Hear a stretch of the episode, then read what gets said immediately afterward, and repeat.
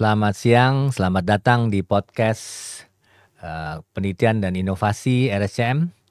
Uh, hari ini kita akan berbicara mengenai strategi publikasi dan pengembangan karir dosen akademik. Tapi saya kira apa yang kita akan bicarakan hari ini tentu bermanfaat juga untuk teman-teman lain yang bukan dosen yang ingin punya publikasi yang banyak, yang ingin mengembangkan karirnya di tempat lain. Saya kira yang paling penting adalah mendapat uh, intisarinya bagaimana kita mengambil manfaat dari tamu kita hari ini.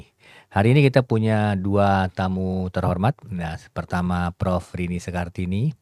Beliau adalah uh, sebagai apa jabatannya? Manajer umum. Manajer umum. Manajer umum ini salah satu orang yang dicari-cari nih kalau orang mau naik pangkat ya. Prof Rini ini biasanya mengurus uh, kenaikan pangkat para dosen di FKUI.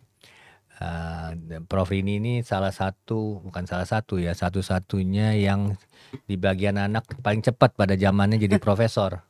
Jadi saya kira nanti Prof Rini akan bercerita bagaimana strateginya untuk bisa punya publikasi yang banyak, bagaimana mempersiapkan jenjang karir. Kamu kita yang kedua Prof Harina. Uh, Prof Harina ini adalah uh, ibunya para pelajar yang menjadi doktor ya, ya sekretaris di jabatannya apa Prof Harina? Uh, sekretaris program studi pro, uh, program doktor S3 kedokteran. Ya, jadi uh, beliau yang selalu mengawal teman-teman uh, dosen yang mau mengambil S3 dan beliau salah satu yang tercepat nih saya lihat uh, untuk jadi uh, profesornya. Nanti kita akan berbincang-bincang bagaimana sih caranya mempersiapkan ke depan. Saya Tadi sebelumnya kami sudah berbincang-bincang ada trik-triknya ya, ada strategi yang yang perlu kita sama-sama ketahui supaya bisa berhasil nantinya. Saya kira kita akan langsung saja. Mungkin uh, saya akan bertanya dulu pada Prof Rini. Di dalam kita merancang uh, keberhasilan kita ke depan, Prof Rini melihat bagaimana nih uh, kita itu sebenarnya merancang jenjang karir dokter, jenjang karir dosen uh, apakah itu berjalan begitu saja atau sebetulnya sesuatu yang direncanakan?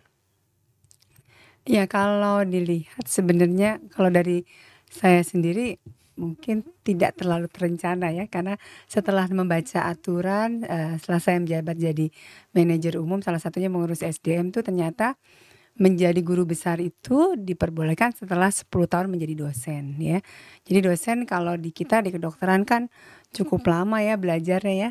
Habis jadi dokter, kemudian jadi spesialis, nanti ambil S3 dulu. Jadi mungkin uh, jadi dosen pertama kali umur 32 lah ya. Jadi 10 tahun kira-kira 42 ya.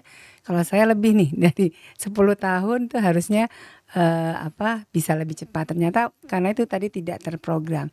Walaupun memang uh, kita ketahui bersama sebagai dosen tuh tugasnya ada tiga ya tridharma. Salah satunya uh, penelitian. Kemudian jenjang karir uh, uh, sebenarnya sebagai dosen yang paling tinggi adalah guru besar ya.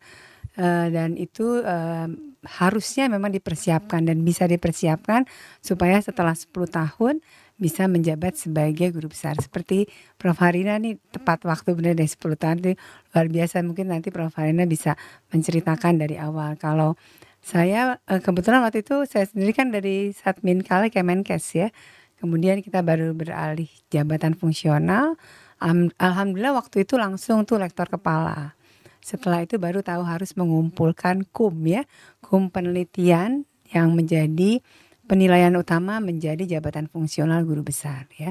Dari situ baru berproses mengumpulkan uh, karya ilmiah mulai dari apa uh, kolaborasi dengan mahasiswa, dengan PPDS, kemudian uh, ada beberapa proyek penelitian di uh, apa namanya di divisi ya yang menjadi uh, apa namanya publikasi bersama.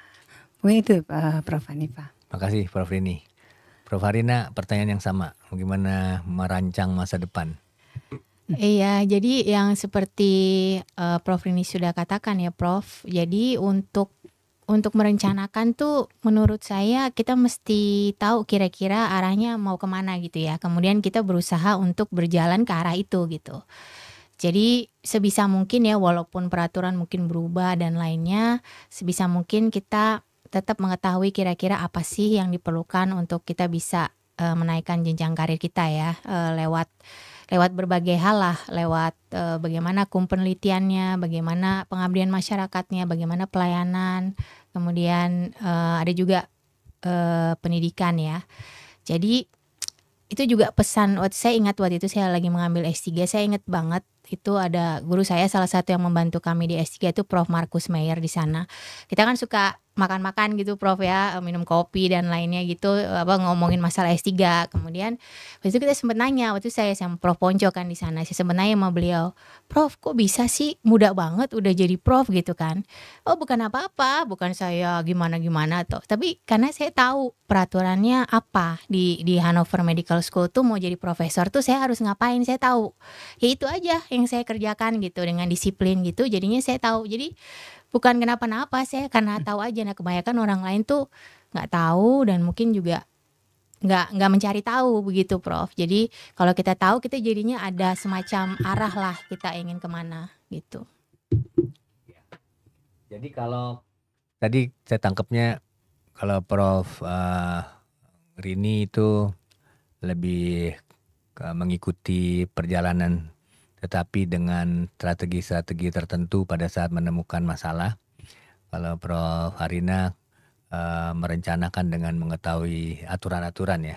Yep. Iya, uh, saya ingin tahu Prof. Rini pada saat menghadapi tantangan ya. Saya kira ada banyak hal yang dalam pengembangan karir ini nggak mulus ya karena misalnya ada ya kalau di RFFKUI sekarang udah lebih baik saya kira ya tapi di beberapa tempat itu masih ada halangan-halangan tuh ada aturan-aturan yang yang mesti diikuti dan kadang-kadang nggak nggak disokong dengan baik ya. Kalau seperti itu saya kira Prof ini masih mengalami masa itu ya.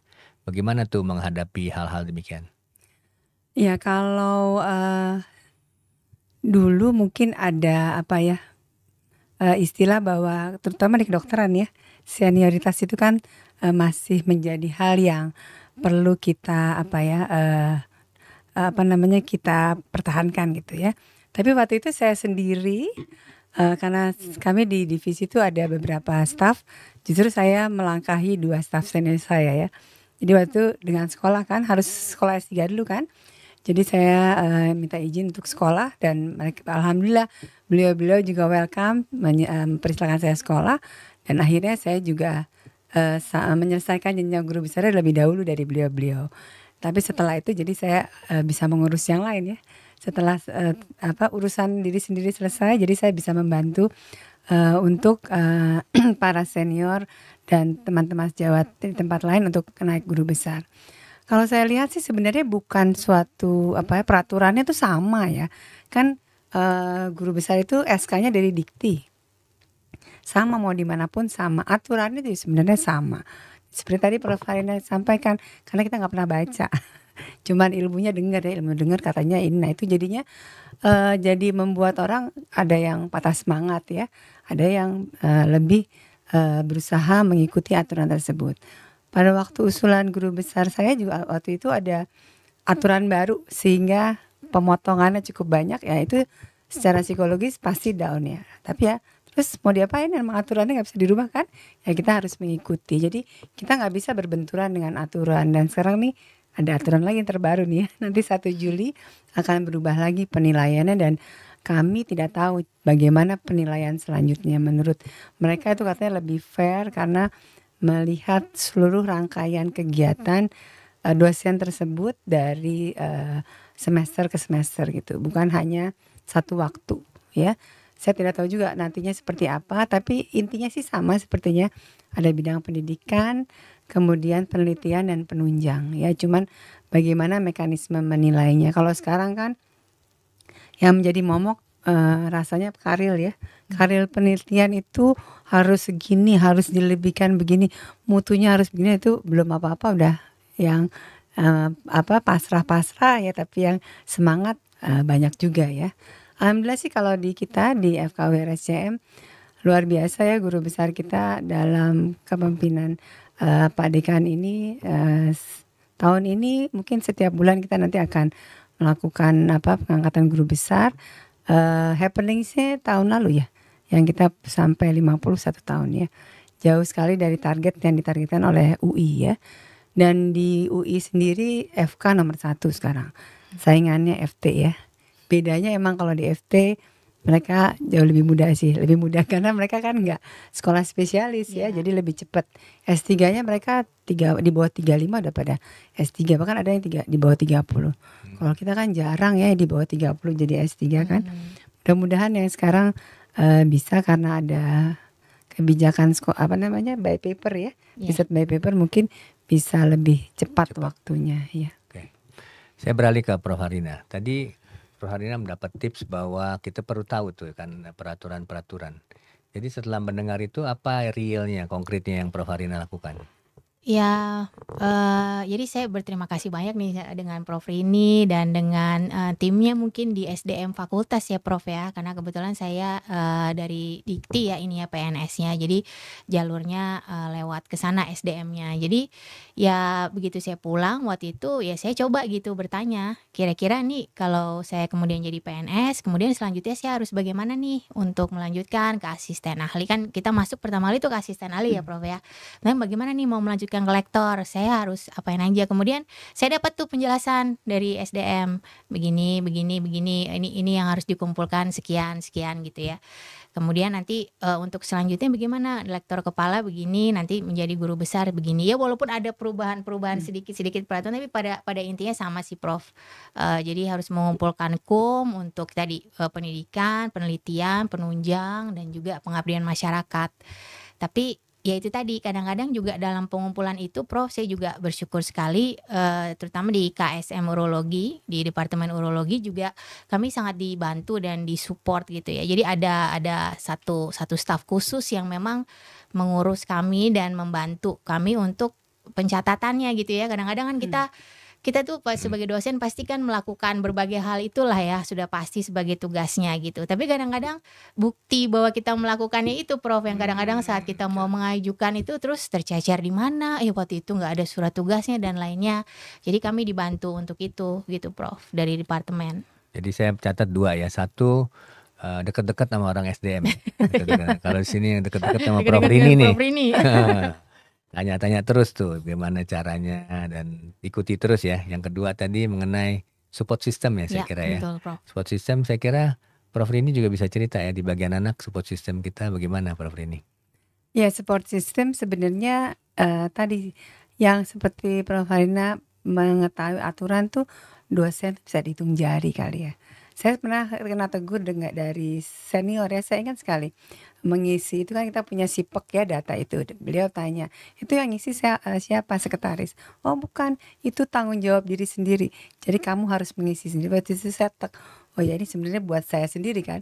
Setelah itu saya baru tuh buka ini, buka itu yang terkait dengan administrasi, eee, kepegawaian ya di SDM dan itu ternyata sistemnya apalagi sekarang sudah baik sekali dan yang tidak pernah dilakukan oleh kebanyakan para dosen yaitu apa sih, eee, ya ada sipek, ada sister, ada, mmm, Mhm. apalagi gitu. Padahal kalau dilihat, eee, menarik juga mengisi itu kan itu data pribadi ya, dan itu harusnya, eee, jadi tanggung jawab. Mungkin itu yang perlu kita camkan juga, itu tanggung jawabnya diri sendiri. Support system ada, tapi itu memang punya kita. Nah, kalau di departemen, eee, kita memang punya ya satu, eee, apa, yang menguruskan mengurusi dan satu lagi mungkin me punya sekretaris masing-masing yang mengumpulkan itu surat-surat ya. Mungkin sekarang karena sistemnya sudah online, jadi semua surat sudah dikumpulkan dalam apa, eee, soft copy ya. Mmm. Nah itu sebenarnya lebih mudah dibandingkan hard copy. Karena semua sekarang, eee, pengajuan-pengajuan apa pun dalam bentuk, eee, apa, online. Semuanya hanya klik, eee, kirim. Kalau Hmm. kliknya nggak bisa dibuka, nah itu problem. Jadi jadi ada yang ada yang, eee, ada aja ya, eee, apa ya, istilahnya apes gitu ya. Udah dicek semua bagus, begitu ada orang yang nilai, dikliknya nggak kebuka ya. Yang orang itu kan punya limit waktu, ya udah dikembalikan. Padahal sampai sini terus bisa dibuka. Nah itu, eee, jeleknya sistem itu ya, eee, computerized ya, gitu. Iya. Buat yang belum tahu nih, tadi kan dibilang kalau di UI itu yang paling banyak fakultas kedokteran. Iya. Kalau di Fakultas Kedokteran yang paling banyak? Nah, sekarang saingannya hampir sama ya penyakit dalam dan anak ya. Tapi Hmm. mungkin kayaknya kita akan kebalap di anak. Eee, yang 2 baru ini punya, Dua baru. do apa, penyakit dalam penyakit Hmm. dalam, eee, ada 2, 3 lagi yang akan menjadi guru besar. Jadi jadi, Tapi eee, stafnya gu mereka kan juga banyak ya ya. guyonan Prof, eee, Prof Ari dekan yang bilang kalau ngelempar kertas hati-hati bisa ketimpuk guru besar itu bisa di penyakit dalam sekarang ya, dulu di anak ya. Iya. Dan Oke. mungkin itu ya kalau kalau di bagian kan kita punya dewan guru besar ya dan itu memang mereka sangat, eee, men-support mereka bisa melihat ini kandidatnya ini ini ini tahun sekian nih harus, mmm, maju untuk kenaikan jabatan fungsional dan itu waktu dari mulai Prof Sofyan ya, eee, apa, ketua departemen yang berapa kali beliau kalau tidak salah 3 apa 4 kali jadi guru eee, ketua departemen sampai sekarang itu selalu, eee, dewan guru besar departemen itu sangat men-support kita bahwa harus maju, eee, apa, menjadi guru besar. Targetnya sih bukan kenaikan jabatan fungsional saja tapi harus jadi guru besar. Hmm. Ya. Ke Prof Harina lagi. Prof Harina dalam merencanakan sesuatu kan sibuk ya, artinya, eee, pasti tugasnya kan bukan mikirin jenjang karir Hmm. aja, ada ada tugas-tugas, eee, pasien, ada tugas-tugas di perawatan, ada juga tugas-tugas, eee, katakan sebagai sekretaris, pengurus, eee, doktoral, program doktoral. Bagaimana tuh tekniknya, eee, supaya semua bisa jalan, semua bisa terencana dengan baik? Mungkin bisa kasih tipsnya. Iya, jadi tadi memang yang saya sebutkan memang kami ada bantuan sih Prof ya, ada ada tenaga yang membantu, tapi setuju banget sama Prof Rini, saya juga akhirnya ngisi sipek sendiri, Prof. Jadi kalau saya ada wak waktu luang gitu misalnya nunggu, la lagi nunggu, misalnya lagi lagi nunggu pasien atau apa, iseng-iseng gitu ya, kalau bawa laptop buka sipek, terus kegiatan-kegiatan saya yang saya masih ingat, jadi saya nggak pernah terlalu lama gitu ya, misalnya baru seminggu atau berapa hari saya masukin tuh langsung. Jadi saya ingat saya udah ngerjakan apa saja. Kemudian publikasi juga juga seperti itu gitu, kira-kira publikasi saya yang keluar apa aja saya langsung masukkan lagi ke ke da ke dalam sipek gitu. Eee, memang sih, eee, untuk soft copy kemudian bukti-bukti tadi itu sih Prof yang saya saya apalagi kalau surat tugas ya Prof ya, itu bener-bener kita lupa deh, kita kan ngajar ya ngajar aja, kemudian pelayanan atau pengabdian ya kadang-kadang maju dulu. Nah akhirnya untung ada surat telah melaksanakan tugas itu ya, jadi kita bisa setelah kegiatan kita bisa mintakan gitu. Tapi ya waktu mengajukan ya, eee, kadang-kadang masih ada yang ini juga, masih ada yang kurang-kurang gitu, ada yang bolong-bolong, tapi ya karena itu, karena bantuan SDM sel SDM di departemen, untuk pengajaran kita ada sendiri yang mengumpulkan, publikasi ada, jadi biasanya selain saya masukkan ke sipek, eee, kalau misalnya memang saya punya buktinya Prof, jadi artikelnya atau apa, saya langsung saya kasihkan, saya kasihkan ke orang yang mengumpulkan itu. Jadi begitu keluar kasih, begitu keluar kasih, jadi saya nggak nunggu ter numpuk terlalu banyak, karena nanti terlalu lama terus kita lupa gitu, apa aja nanti ketinggalan. Padahal ada mungkin yang beberapa yang ternyata hukumnya lumayan gitu ya, terus kita lupa gitu Prof. Jadi, eee, dibiasakan dari dari pas ada kegiatan yang bisa dimasukkan langsung Iya, dimasukkan iya ya. Prof. Mhm. Kalau Prof Rini apa yang yang Prof Rini lakukan, eee, sehari-harinya kalau menghadapi penambahan kum? Eee, waktu belum bertugas jadi manajer, eee, waktu kosong tuh biasanya setiap pagi. Kebetulan, eee, selalu pagi kan saya mengantar anak ya. Jadi 6.30 tuh biasanya udah di kantor ya, karena mereka kan masuk jam 6.30 ya. Jadi kita 7.30 sampai 7.30 tuh adalah waktu kosong. Itu tadi, eee, kalau ada, pu apa, paper sama biasanya paper yang, eee, belum selesai-selesai nih. Biasanya skripsi mahasiswa mereka udah buat ya, tapi nggak selesai-selesai nih untuk di-submit. Itu biasanya waktu pagi itu, eee, saya perbaiki, saya baca kembali untuk nanti di-submit ke, eee, salah satu jurnal ya. Nah, eee, itu ternyata sangat bermanfaat tuh waktu 1 jam. Sebelum setelah itu kan sebelum ada Covid kan ada laporan jaga dan lain-lain itu udah nggak ada waktu deh. Jadi waktu pagi itu buat saya waktu sangat bermanfaat ya, eee, untuk mengurus, eee, kenaikan jabatan fungsional dan lain-lain. Eee, tapi setelah, eee, jabat struktural di sana itu waktu saya itu hilang tuh. Yang jam 7.30 sampai 7.30 tuh waktunya ngurusin surat tuh. Jadi saya kehilangan waktu itu tuh, eee, yang pagi. Eee, karena kalau setelah itu kan udah banyak ya kegiatan, eee, mungkin ka tapi kalau hari libur juga biasanya saya nggak kurang semangat tuh ngurusin itu. Tapi kalau pagi-pagi, eee, hal yang, eee, lebih, apa, lebih menyenangkan buat mengurus seperti itu gitu. Itu Prof harus di disiplin memang Ya. setiap pagi gitu ya. Prof Rini ini morning person ya. Kalau Hmm. Prof Harina Sama, Prof. Saya juga saya juga kalau udah malam udah layu. Jadi saya lebih memilih bangun pagi dibandingkan harus malam. Terus kan weekend ya waktu keluarga ya, Prof, walaupun masih praktek juga sih kalau Sabtu, tapi setelah itu kayaknya kan anak-anak saya masih kecil-kecil. Jadi ya udah deh Sabtu Minggu untuk mereka lah gitu ya. Jadi jadi diusahakan di sela-sela kerjaan kita pastikan adalah satu berapa berapa ya kayak Prof Rini gitu sejam, setengah jam gitu. Mungkin kita apa coba selesaikan publikasi atau bimbingan paper atau apa gitu. Bisa kita selipkan sih. Ya, saya kira itu kebiasaan yang bagus ya. Jadi ya dari sedikit demi sedikit biarpun kerjaan besar kalau dikerjain tiap hari saya kira bisa selesai juga akhirnya Iya ya. betul. Jangan ditumpuk aja ya. Jangan ditumpuk ya. Tadi langsung dimasukkan ya. Iya. Jadi jangan ditunda-tunda ya. Tapi memang penyakitnya kita kan suka nunda-nunda ya. Iya. Makin ditunda makin enak gitu. Ada kerjaan lain. Oke, saya ingin beralih nih. Kalau kita untuk jenjang karir kan kita juga perlu publikasi sebagai dosen ya. Nah, untuk punya publikasi kan awal dasar mulanya adalah punya ide penelitian ya, punya ide mau bikin sesuatu. Kalau Prof Rini bagaimana cara mendapatkan ide penelitian? Ya biasanya dari sehari-hari ya. Tapi saya eh, berguru sama almarhum guru yang eh, kalau apa mengajarkan tuh sekecil apa pun masalah itu hal yang baik untuk diteliti dari almarhum Prof Agus ya. Kebetulan eh, beliau promotor saya. Saya ingat sekali waktu mendapat eh, judul dari penelitian itu adalah presentasi kasus PPDS ya. Waktu itu kita duduk berdekatan gitu. Jadi wah, wah, saya ingat "Oh, ini kayaknya bagus nih buat diteliti. Pas sebelah sama Prof Agus terus pas kita bertemu, Rin ini kayaknya bagus buat eh, diteliti. Iya Prof, eh, wah sama nih frekuensinya ya.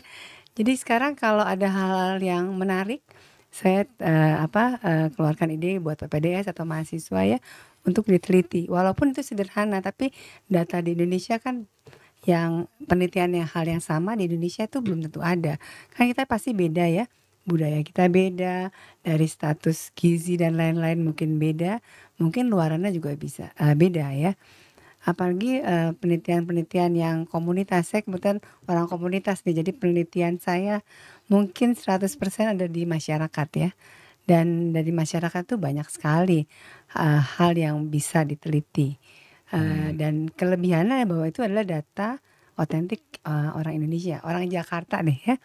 Orang Jakarta itu buka ternyata di sekeliling kita kan banyak yang apa namanya kumuh perkotaan ya. Itu luar biasa permasalahannya ya. Dan salah satu proyek stunting kita kan juga ada di Jakarta Utara. Itu ternyata kantong stunting ada di situ gitu. Jadi walaupun eh, ibu kota negara tetap aja ada masalah.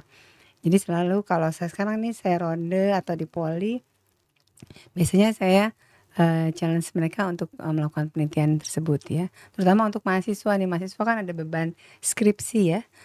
Skripsi itu kalau mereka nggak seneng itu lama bener ya. Sampai dikejar-kejar sampai batas waktu semester 6 ya. Kalau nggak kan dia nggak bisa masuk koas. Tapi kalau begitu dia seneng itu cepet tuh selesai ya. Jadi emang kita ya sebagai dosen sebagai guru harus memang eh ya sekarang mesti di dihayu-hayu gitu ya anak ya kalau enggak ya dia terlena dengan eh, pela- apa namanya eh, kuliah-kuliahnya sampai melupakan ya jadi ya intinya apa pun eh, masalah sekecil apa pun itu kalau eh, menarik untuk diteliti itu suatu hal yang eh, bagus dan perlu dilakukan gitu. Tadi yang mahasiswa itu sampai publikasi atau Ya, hanya saya tesis ya? ma- penelitian mahasiswa saya banyak skripsi mahasiswa. Eh, sa- ada yang masuk bahasa Indonesia, terserah mereka mau bahasa Indonesia bahasa Indonesia. Memang kalau saya bimbing, target saya adalah harus publikasi saya bilang. Kalau enggak saya nggak mau saya bilang. Jadi mereka semangat. Kalau sampai ini terakhir nih kemarin dia eh, udah masuk harus direvisi, enggak direvisi-revisi ya karena mereka sibuk di koas. Akhirnya udah saya turun tangan sini saya revisi mana yang perlu direvisi. Jadi yang mesti turun tangan juga. Tapi selalu first authornya mereka ya karena mereka kan yang ngambil data, mereka yang buat manuskripnya ya. Kita kan eh, memberikan asupan dan mungkin beberapa literatur ya untuk pembahasan ya. Tapi itu juga berguna buat mereka kan nanti kalau mereka masuk ke apa pendidikan selanjutnya biasanya ada yang ditanya kan udah pernah publikasi atau tidak itu berharga lah. Ya. Oke, jadi saling membantu ya, membantu mahasiswa, membantu diri sendiri juga Iya, ya. betul.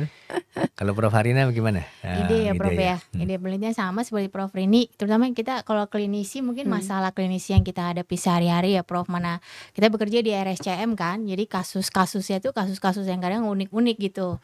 Jadi bisa kita bantu juga untuk peserta eh, program spesialis misal case report itu juga banyak gitu ya. Tapi juga ada pertanyaan-pertanyaan yang khusus di Indonesia belum bisa dijawab gitu. Nah, itu merupakan hal menarik.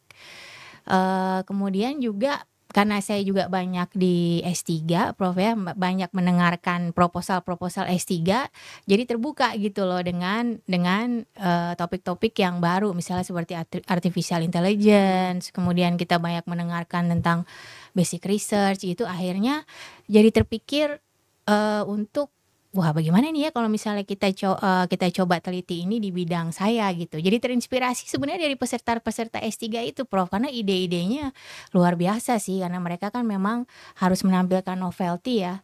Jadi saya belajar banyak tuh dari dari S3 kedokteran. Jadi ada akhirnya juga saya melihat loh ini ternyata bisa ya kerjasama akhirnya dengan antar fakultas gitu. Jadi Hmm. bukan hanya fakultas kedokteran tapi akhirnya ke fakultas teknik bahkan ada yang ke fasilkom dan lain-lain gitu. Jadinya akhirnya saya wah ada ide nih. Akhirnya saya kemarin sempat mengajukan hibah eh, suatu hibah kerjasama dengan salah satu pembimbing fakultas kedok, eh, fakultas teknik yang saya ketahui dari eh, dari melihat ujian S3 itu oh si Pak Pak Sugeng gitu ya namanya dari dari FT ini bisa diajak kerjasama saya coba ini gimana Pak kalau kita bikin seperti ini gitu akhirnya alhamdulillah dari hasil kerjasama itu saya bisa submit paten kemarin Prof tapi baru Hmm. baru eh, namanya baru diregistrasi ya jadi eh, sedang diperiksa ini gitu. Jadi ide-ide itu betul eh, ada di sekitar kita sih sebenarnya melihat melihat masalah itu. Terus akhirnya terbuka terbuka juga dengan kerjasama itu akhirnya kita bisa melihat eh, persepsi orang lain gitu. Jadi nggak hanya dari segi kedokteran gitu. Kalau kita banyak berdiskusi dengan fakultas lain ini bisa loh ternyata ada ada hal-hal baru dari segi urologi kita bisa kembangkan alat apa kita bisa kembangkan sistem artificial intelligence apa gitu. Jadi eh, buat saya ya kerjaan saya sehari-hari itu sebenarnya menjadi inspirasi dan motivasi penelitian sih sebenarnya gitu. Kalau tadi men- em, mendengarkan eh, penelitian-penelitian S3 kan teman-teman yang lain mungkin nggak punya ya, tetapi sebetulnya bisa eh, dianalogikan seperti apa tuh em, mengetahui ide-ide itu bagaimana cara cara mendengar penelitian-penelitian orang? Apakah bisa misalnya Hmm. melihat eh, laporan-laporan S3 yang sudah berhasil atau ya atau seperti apa menurut Prof Harina? bisa juga ya, jadi apalagi kalau misalnya yang ada niatan untuk masuk S3 begitu ya Prof ya kita bisa melihat disertasi yang lalu atau kalau misalnya kita sebagai seorang apa ya spesialis gitu ya kita juga bisa mendapat inspirasi dari itu Prof eh, kongres pertemuan internasional itu saya juga Hmm. banyak dapat ide dari itu kita ya sejak covid ya banyak banyak online ya tapi waktu kita bisa offline datang ketemu misalnya diskusi dengan pembicara kita melihat apa yang dipresentasikan gitu apa yang mereka kerjakan juga ada kan poster session gitu kan bro Hmm. wah misalnya PPDS di luar mengerjakan ini nih atau staff di luar udah mengerjakan ini nih gimana ya kalau kita ba- bagaimana kondisinya di Indonesia nah itu juga kadang-kadang ide-ide itu muncul dari situ juga tuh Mm-mm. saat pengembangan keilmuan kita kita jadi wah ada ide penelitian nih gitu Oke. Eh, Prof Rini, kalau kita udah punya ide nih, kan ide menjadi satu penelitian kan bukan eh, dengan membalikan telap, telapak tangan gitu ya. Harus ada usaha-usaha kita dari ide jadi penelitian dan hasil penelitian yang kita dapat. Nah, bagaimana biasanya Prof Rini mengorganisasi ide agar jadi kenyataan? Ya tadi kalau biasanya penelitian kan pasti ada butuh dana ya. Alhamdulillah sih kita ada beberapa eh, apa bantuan dana baik dari FKUI, RSCM kan ada hibah ya yang bisa diikuti. Saya rasa itu sudah sudah suatu hal yang baik. Eh, ada juga kalau di kami kebetulan di tumbuh kembang penelitian sosial nih kita banyak melakukan penelitian istilahnya titipan nih dari company untuk melakukan penelitian. Nah, di situ karena penelitian lapangan jadi kita masukkan beberapa penelitian lain dengan subjek yang sama gitu ya. Jadi kalau kita punya uh, subjek penelitian anak prasekolah, misalnya meneliti tentang vaksin, mungkin hal yang lain kita bisa ikut sertakan. Kita meneliti masalah pertumbuhannya, perkembangannya. Jadi uh, apa berkolaborasi dari penelitian intinya ya dan itu uh, hasilnya jadi banyak gitu ya. Dan uh, kebetulan alhamdulillah kita uh, sudah dipercaya oleh Bio Farma ya untuk melakukan penelitian vaksin. Uh, sejak dari Prof Hartono, saya, Dr. Berni, kita uh, banyak berkolaborasi dengan Bio Farma. Dulunya tuh mereka temennya uh, tetangga sebelah ya dari fakultas yang lain. Sekarang mereka sudah percaya. Kemudian alhamdulillah sampai sekarang kita masih ongoing penelitian vaksin tifoid ya. Yang pertama udah pentabio yang sudah dipakai di masyarakat uh, untuk di seluruh Indonesia, kemudian flu bio, uh, sekarang tifoid ya. Kemarin uh, juga vaksin COVID ya. Uh, kalau COVID beberapa multi center, uh, tapi kita selalu diikut sertakan ya. Nah di situ biasanya kita akan uh, punya anak-anak penelitian yang lain ya, bisa ajak PPDS, bisa ajak mahasiswa, tapi kalau di lapangan sebenarnya challengingnya adalah izin ya uh, untuk uh, biasanya kita di Jakarta nih penelitiannya dan kita udah kenal beberapa puskesmas yang compliance-nya bagus ya, termasuk kader-kader di bawahnya nih yang kita bantu kita penelitian. Kemarin kita buka lahan baru di Depok karena vaksin COVID itu harus yang belum mendapat vaksin. Jadi itu challenging sekali mendekati masing-masing puskesmas, kemudian ke dinas kesehatan. Nah itu perlu apa bernegosiasi ya. Karena dia pasti harus punya benefit. Mereka tidak mau disusahkan karena dan mereka nggak pernah meneliti nih timnya ya. Begitu kita ajak mereka malah antusias ya. Jadi uh, kita punya tiga eh empat uh, puskesmas di Depok yang sudah kita bina. Nah itu sekarang uh, beberapa sudah selesai tapi kita keep in touch dengan menanyakan mereka butuh apa. Kalau ada edukasi yang diperlukan kita siap bantu gitu Nah itu lahan-lahan lapangan tuh harus kita uh, ini terus kita maintain ya. Hmm. Satu lagi yang paling jauh di Kabupaten Bogor di Puskesmas Rumpin sekarang udah dipakai PPDS buat uh, Pengmas. Ya, jadi itu uh, karena di sana masyarakatnya walaupun deket Jakarta ya dua jam lah ya tapi itu luar biasa An KB tidak berjalan ya anak stunting banyak anak putus sekolah itu hmm. banyak sekali hmm. belum lihat masalah medisnya nih baru kacamata uh, komunitas ya.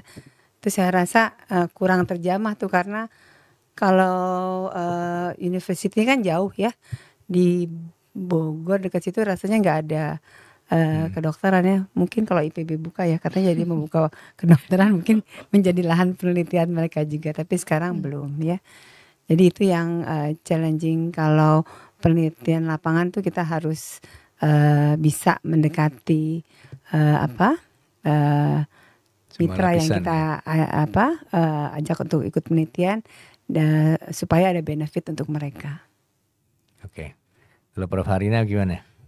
Ya hampir sama sih Prof. Uh, yang penting ya dana sih udah pasti lah hmm. ya. Ya bersyukur sekali banyak didukung nih dari RSCM juga ada, uh, hibah penelitian dari UI ada, dari Dikti juga ada. Tapi juga timnya sih Prof. Jadi uh, saya sih melihat jadi timnya kalau misalnya memang solid ya untuk terbiasa berkolaborasi kita bisa membuat kayak semacam penelitian yang agak besar gitu sehingga kita nanti bisa melibatkan juga uh, peserta didik gitu Prof jadinya mengajak mereka untuk ikut gitu selama ini sih yang saya lihat sih kerja sama tim itu sih karena kita kan nggak mungkin kerja sendiri ya nggak hmm. mungkin lah ada penelitian yang sendirian gitu rasanya sih nggak mungkin mungkin kalau review kali ya iya. literatur yeah. review gitu gitu mungkin bisa mungkin itu juga dibantu juga tapi kalau untuk penelitian sih saya rasa sih kerja sama tim yang solid lah dan ya mungkin nggak hanya di departemen kita aja misalnya nggak hanya kalau saya nggak hanya di urologi tadi saya sebutkan ternyata perspektif dari fakultas lain bukan kedokteran even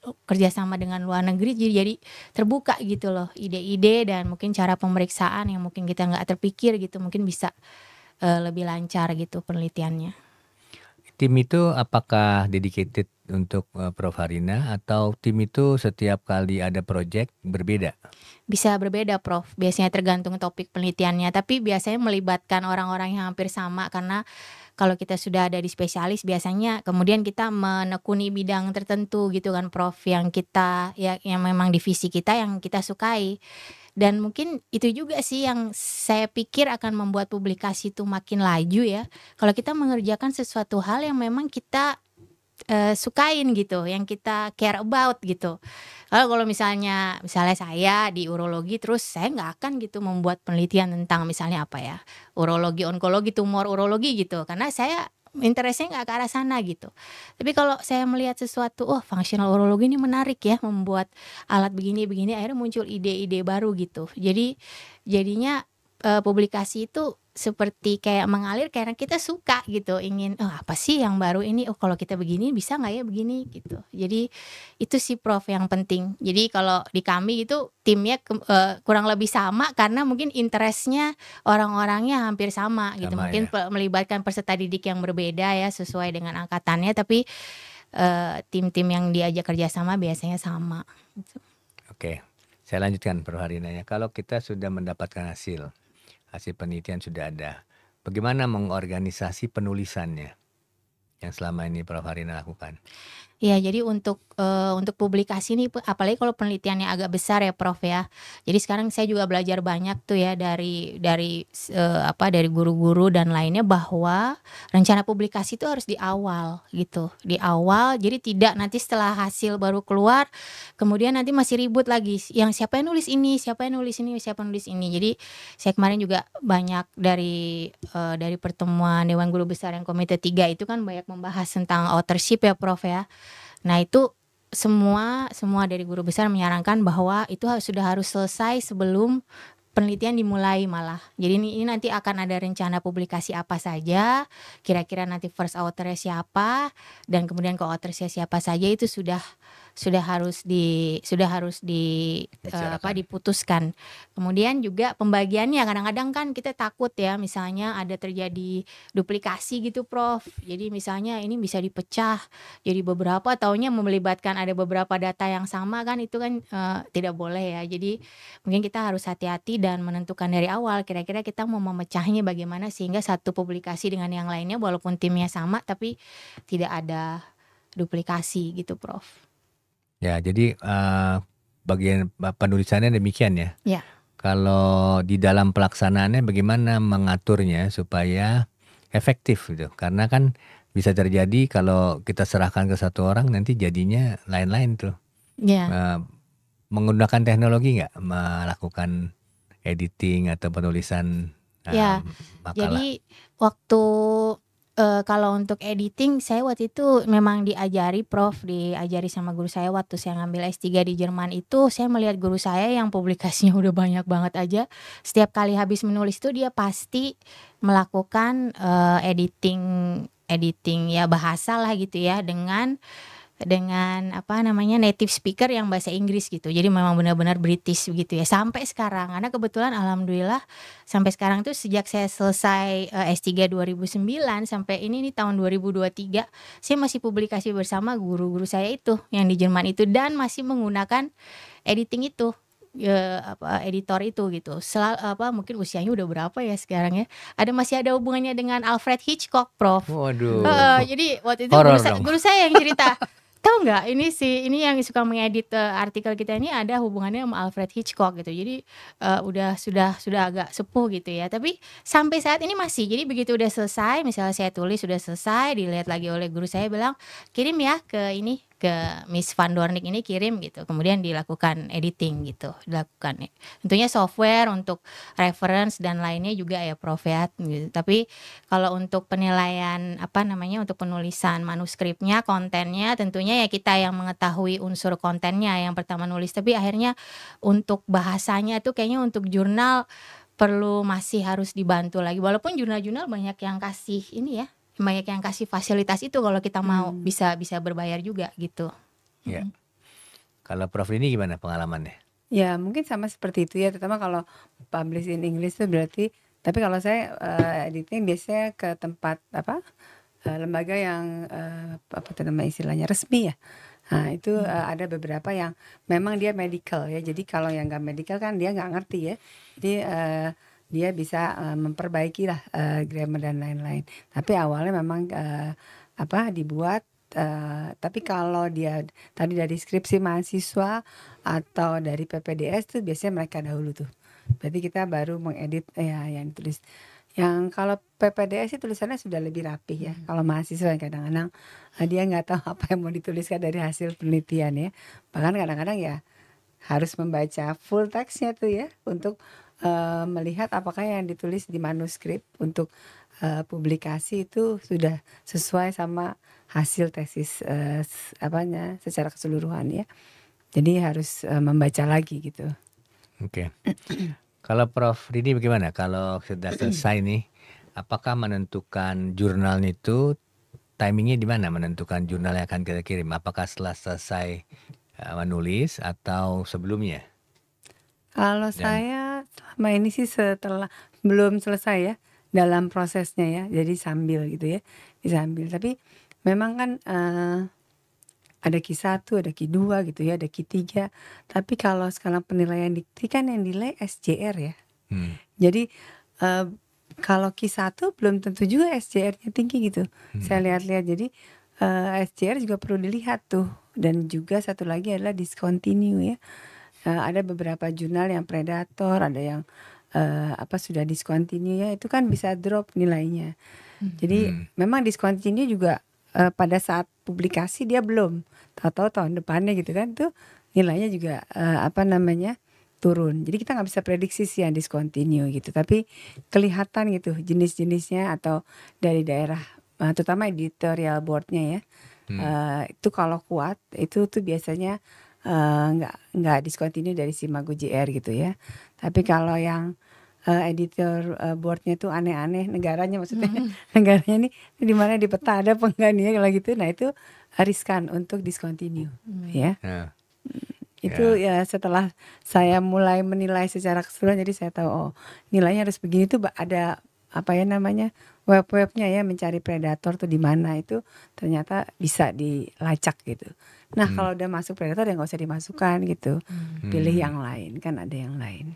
Oke, kalau Prof Arina gimana kalau soal Iya, pemilihan ya Prof ya. Iya juga uh, mungkin sedang dalam proses sih Prof ya. Tapi awal-awal menulis biasanya sih udah kebayang sih Prof karena ya jurnal urologi itu kan ya kita tahu lah kira-kira kalau yang bidang fungsional tuh yang mana aja gitu kita udah udah tahu biasanya. Uh, cuman ya beda kalau kalau guru saya dulu dulu sebelum nulis sebelum nulis ini kamu masukin ke sini ya tulis gitu. Kalau kalau saya sekarang oh ya udah kita kita coba lihat kira-kira nih hasilnya gimana uh, cocoknya ke mana gitu. Uh, dan juga tadi penting sih prof ya untuk yang masalah predator itu prof terutama untuk ya peserta didik S3 nih terutama kan hmm. kan mereka ada kewajiban untuk publikasi ya untuk lulus ya. Jadi kasihan juga gitu kalau misalnya ternyata mereka udah masuk, udah bayar mahal terus uh, waktu misalnya mau promosi atau apa terus kita baru baru ngelihat gitu ternyata emang dulu pernah ada di Scopus tapi kemudian hmm. discontinue yeah. gitu. Waktu itu pernah ada kasus seperti itu. Jadi kita juga wanti-wanti juga tuh ke, ke peserta didik bahwa uh, coba hati-hati uh, dilihat apakah ini uh, discontinue atau enggak, predator atau enggak gitu ya. Jadi uh, harus hati-hati dengan jenis jurnalnya. Cuman kalau untuk urologi sepertinya yang selama ini yang kita sering masuk dan lainnya sih alhamdulillah sih masih masih aman ya. Mm -mm. Ya jadi uh, pengalaman kalau sampai masuk predator itu luar biasa ya. Udah iya. udah menghabiskan waktu buat cari dana, yeah. buat ide, buat menulis habis kayak di, masuk ke tong sampah aja ya. Baik, kalau kalau kita kirim ya, kita kirim uh, ke satu jurnal katakan, kan biasanya kan hampir nggak pernah tuh langsung diterima, ya kan? Pasti akan ada yang paling sial tuh kalau langsung ditolak gitu yeah. ya. Atau lebih sial lagi ada lagi ya betul pindah, betul. Kan? Ya, gak nunggu berbulan-bulan ya, Bro. yang lebih sial lagi yang itu tuh udah nunggu berbulan-bulan ditolak gitu. Sakit bener tuh. Kalau yang yang bagus kan bisa langsung ditolak ya.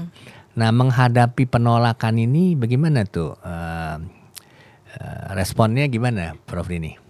Uh, kalau tim kebetulan saya banyak beberapa diminta apa uh, ada mahasiswa baru lulus ya dokter-dokter muda mereka menulis uh, ditolak kirim lagi prof kita cari lagi gitu jadi mereka lebih semangat nih jadi mereka pantang menyerah gitu ya dan memang kebanyakan kalau uh, itu mereka cari yang tidak berbayar itu ternyata kalau uh, dimasukkan apa ya hmm, dimasukkannya dengan mahasiswa apa apa tuh ada tuh yang tidak berbayar gitu. Hmm. Jadi kalau ditolak iya, apa gitu. ya Prof ya, ya, ya dicari lagi tempat lain ya.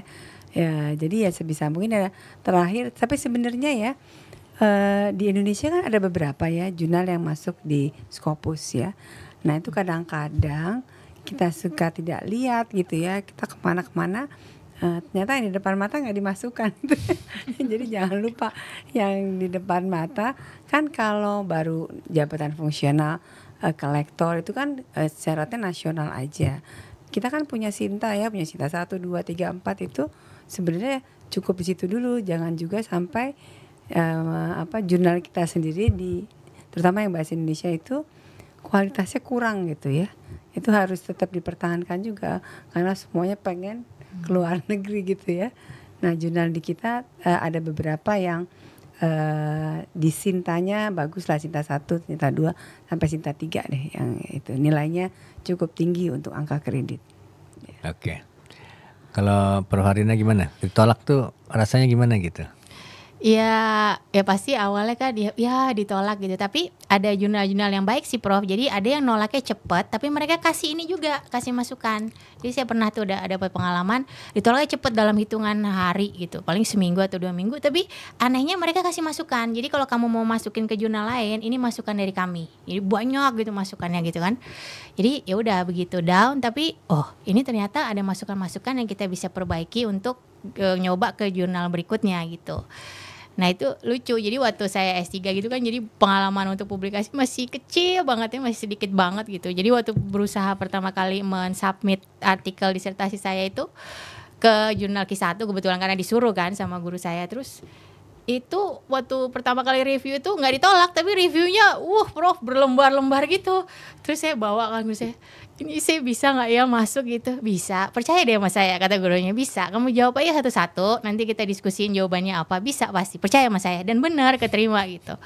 Jadi ya pesannya mungkin nggak usah ya down mungkin tapi uh, apa kalau misalnya itu coba lagi coba lagi. Nggak apa nggak usah menyerah. Terus kalau mereka mengasih masukan saat itu langsung diperbaiki aja sesuai dengan masukan mereka itu. Karena kalau jurnal cukup bagus Q1 Q2 biasanya kan reviewnya juga cukup bagus ya Prof masukannya buat kita. Jadi kadang kita nggak terpikir kalau kita terlalu dekat dengan satu topik gitu ya kita udah ngeliatin sehari-hari kadang-kadang kita nggak terpikir yeah. apa yang orang lain lihat gitu. Jadi buat saya sih masukan sih Prof. Jadi udah udah sering lah ditolak gitu. Jadi ya udah ditolak oh ya udah coba yang lain lah gitu. Perbaikin aja Ya, saya juga begitu dengan dengan supervisor saya yang di luar juga begitu. Dia bilang itu soal ketahanan aja katanya. Kamu berapa tahan ditolak katanya. uh, yang penting nanti kalau satu saat kalau memang bagus pasti diterima juga. Iya, iya. Tapi hmm. begitu pertama emang shock sih Prof ya. Dapat gitu. Hah, segini nih harus jawab segini banyak berarti jelek banget ya gitu. Udah biasa aja.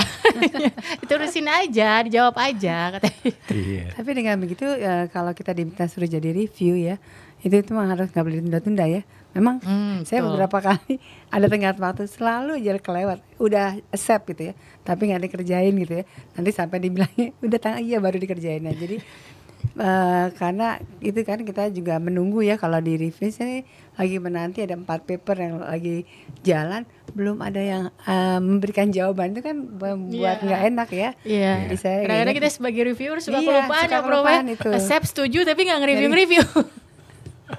jadi iya. nggak yeah. boleh begitu tuh karena kita sendiri nggak enak kan kalau hmm, nunggu gitu betul, ya betul ya jadi kalau kalau misalnya ditolak nih ya langkah berikutnya cari yang lebih tinggi apa cari yang lebih rendah nih palingnya sama ya kalau di itu sih ya seperti tadi tuh ada yang memang baik tuh kalau di tempat yang lain uh, masukan ini nah itu dia kita ikutin tuh anjuran mereka ya terus kita uh, submit ke jurnal yang setara dulu lah gitu ya. Nggak mungkin lah dari uh, apa kido terus minta jadi ciri satu.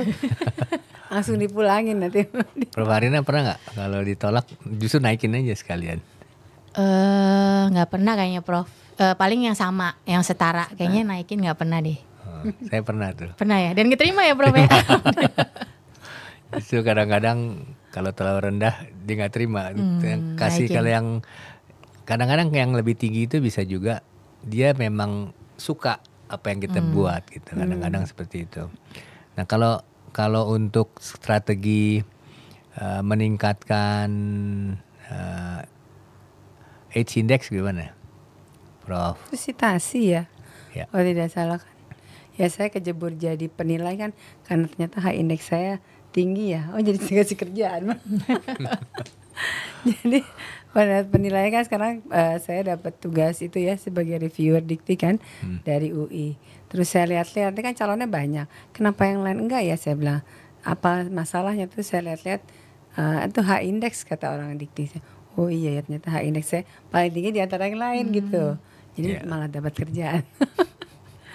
Tapi itu eh, saya nggak tahu konsekuensinya apa ya kalau dari diri. Kalau kita di Kemenkes kan eh, nggak ada nggak dinilai gitu high index ya. Tapi mungkin kalau eh, PNS Kemensekti akan jadi catatan juga ya untuk mereka. Ada strateginya nggak Prof ini? Apa pokoknya banyak aja buat yang banyak gitu? Atau ada ada hal-hal tertentu? Kayaknya sampai saat ini nggak pernah berstrategi itu high index. Kalau Prof, Saya Arina? juga Prof. Jadi makanya kemarin waktu apa? Waktu podcast yang lalu yang pertama saya nonton tuh. Wah, ada strateginya nggak sih menaikkan high index gitu ya? Tapi kayaknya memang lebih banyak kayak topik-topik yang sedang in saat ini kayaknya yang yang banyak disitasi orang misalnya Iya, menulis betul. tentang covid menulis tentang mungkin di Indonesia tentang stunting gitu kali Iya. ya Prof ya jadi yang topiknya banyak eh, apa Diminati ya. akan di- diminati orang begitu ya Prof. Ya. Cuman ya itu kalau eh, apa kita kita apa areanya atau eh, interest kita di sesuatu yang memang agak-agak kurang Spesifik eh, ya, eh, yang betul. terlalu spesifik mungkin ya eh, berusaha masuk ke jurnal yang banyak dibaca orang mungkin ya Prof ya. Jadi topiknya walaupun topiknya kurang populer gitu tapi setidaknya jurnal dibaca oleh community itu sehingga banyak disitasi gitu sih. Jadi berarti kalau ada jurnal yang lebih skopnya lebih luas itu diambil ya? Kalau misalnya anak itu Ya kan pediatrik kalau umum gitu ya? Jurnal kan eh, satu jurnal kan kadang-kadang dia bagi ada tiga kategori gitu ya.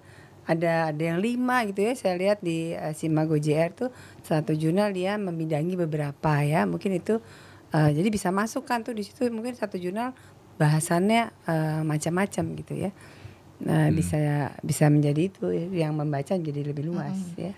Dan memang Ya. kalau yang saya lihat yang staff terutama di anak itu yang high index tinggi kan yang penyakitnya common ya. Ya, common Hmm. dan topik sehari-hari dan general kalau di kami nih general pediatrician itu butuh. Nah itu pasti dibaca tuh ya. Ya, ya buat eh, teman-teman yang ingin tahu tentang strategi high index nih yang podcast ya penelitian inovasi sebelumnya membahas panjang lebar mengenai strategi untuk bisa menaikkan high index. Bisa dilihat di eh, podcast sebelumnya. Saya kira sebelum kita tutup saya kira eh, saya minta eh, kiat-kiat yang belum kita bahas atau nasihat lainnya dari Prof. Ini silakan. nasihat. Ya mungkin disiplin kali ya disiplin kehidupan itu untuk segala hal ya. Termasuk eh, tadi eh, jenjang karir kemudian eh, apa tugas-tugas sebagai eh, dosen sebagai eh, dokter di bidang pelayanan harus sesuai porsinya lah ya. Ada apa porsinya masing-masing kan. Kalau kita jalani itu semua dan jangan lupa mengambil apa ya sesuatu hal yang eh, menarik kemudian langsung kita eh, mungkin harus dicatat dulu takut lupa ya. Kemudian disampaikan ke peserta didik untuk eh, kemudian bisa dipresentasikan atau dibuat suatu penelitian ya. Itu ide saat kami ronde tuh banyak sekali tuh hal-hal yang tidak terlihat oleh eh, DPJP-nya ya menjadi eh, bahasan untuk eh, peserta program yang lainnya. Karena mungkin kalau udah kita kan di sini terlalu subspesialistik kan jadi kadang-kadang yang general eh, tidak ter eh, terlihat dengan eh, jelas gitu. Mungkin itu. Tuh. Oke, Prof. Arina.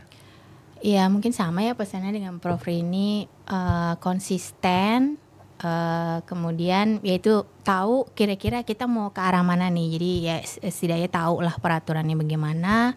Kemudian cari mungkin area yang kita sukain gitu, yang kita istilahnya kalau anak sekarang passion gitu ya, Iya. passionate about gitu. Jadi ini kita semangat gitu, mau meneliti, mau mengajar di sana, jadi semangat untuk mencari ilmu terus. Kemudian support system, tim yang bagus ya untuk membantu kita dan terakhir sih ya ini selalu pesan dari orang tua saya banyak-banyak berdoa. Dan Kalau untuk sedekah. kalau untuk naik ya, kalau kenaikan itu penting tuh selain usaha kita juga harus banyak berdoa.